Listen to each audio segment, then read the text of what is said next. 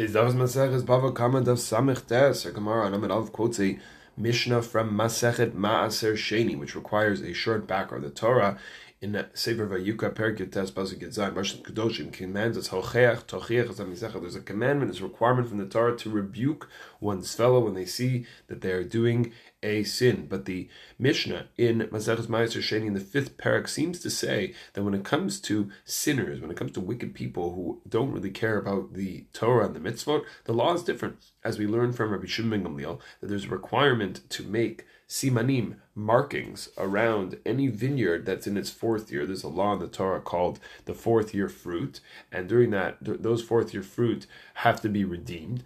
So what it says over there is during the fourth year, the owners of the fields they would make markings around these vineyards with clods of earth to warn people that the grapes that are growing on those vineyards require redeeming before they may be benefited from. So this is a way to prevent people from sinning. Comes to Shimon Gamliel and explains that this practice of putting up the markers was only required when the fourth year of the vines fell during a Shemitah year. So that's the seventh year of the seven year cycle when it's permitted for anyone to come into the fields. And this was to prevent those people coming in from eating a prohibited item. But on the other but in the other six years, there was no requirement to take preventative measures to warn thieves, to warn potential thieves. Comes a Gemara, which would mean that these people would be coming in, could be the fourth year, and they're eating grapes, and they don't even know that they're that they're sinning. So our Gemara after quoting this Mishnah, explains the reasoning behind this, and uses this phrase "Hal itehu l'rasha v'yamut," which means the Peirush Mishnayos, the Rambam explains it means We don't have to try to correct, make a measure, uh, sign, a symbol for the thief. That he shouldn't come to stumble. Because the sin of, of, of theft is even worse. Or like the Meiri as well, who comments. We don't try to fix sinners. Elaim. If he comes, he shows up.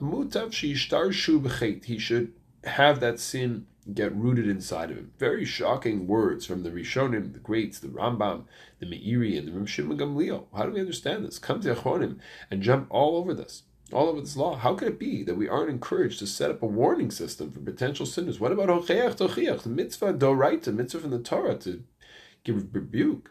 Or as the Shaz chose Ein Yitzchak, Yitzchak Elchanan Spektor, and Even HaEzer, the first Simon, He asked, "What happened to the Kol Yisrael Arevim Zebazeh? We have responsibility. We're guarantors for our brothers, our Jewish brothers. We have to help them not to sin, to prevent them." So, how do we understand all this? So, when you have a look at the Mishnah in Maseches Demai in Per Gimel, we learn the opinion of Rabbi Yossi, who argues with the Tanna Kamma, the opening step, opinion of the Mishnah that one is a, is a should before they give produce to an innkeeper should actually take maaser, should separate ties from it to prepare it. They're going to prepare it for food, the innkeeper.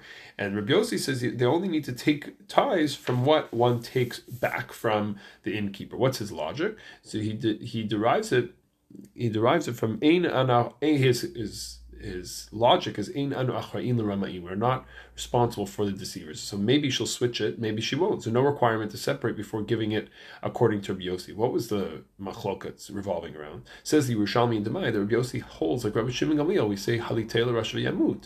So we don't have to be worried. The person's sinning. They're sinning anyway. It's not something we, we have to get involved. So when it comes to Lach Lamasa, the Shach and Yerideh Kufn Nalv Siv Zayin holds like our Gemara and Rabbi Shimon Gamliel that Yisrael Mumar Enochai Lavisho. Person is already a sinner. We don't have to separate them. So there's no mitzvah requirement to separate a sinner from a prohibition that's going to be a mazing, an intentional act. Whereas other Achronim disagreed. Rav Shimon Gamliel's ruling was only because the vineyard owner doesn't know who's who's taking his fruit, and the rule of arvut of kol yisrael ravens of Bezed, that were guarantors for her brothers was only on on things that are revealed for over and over that it's that they're sinning in public. We know who they are, or we know who the sinner's identity. The Har Tzvi as well says we can't extrapolate from the laws of the fourth year fruit to all areas of halacha. We are responsible. There was a seriously controversial psak of Zilberstein where he allowed someone to put poison in their sandwich as people were coming to steal it on a daily basis, and he based this on Ali Taylor Rashi Of course, this caused quite a bit of controversy. Other discussions in the poskim Tzitz Eliezer held we should not give direction to someone who's driving their car on Shabbos. A final point that sometimes trying to correct someone only makes matters worse as people get offended when being corrected for their behavior. So we need to try very hard to strike a balance if we can, can, to do our best to help people grow in their spirituality.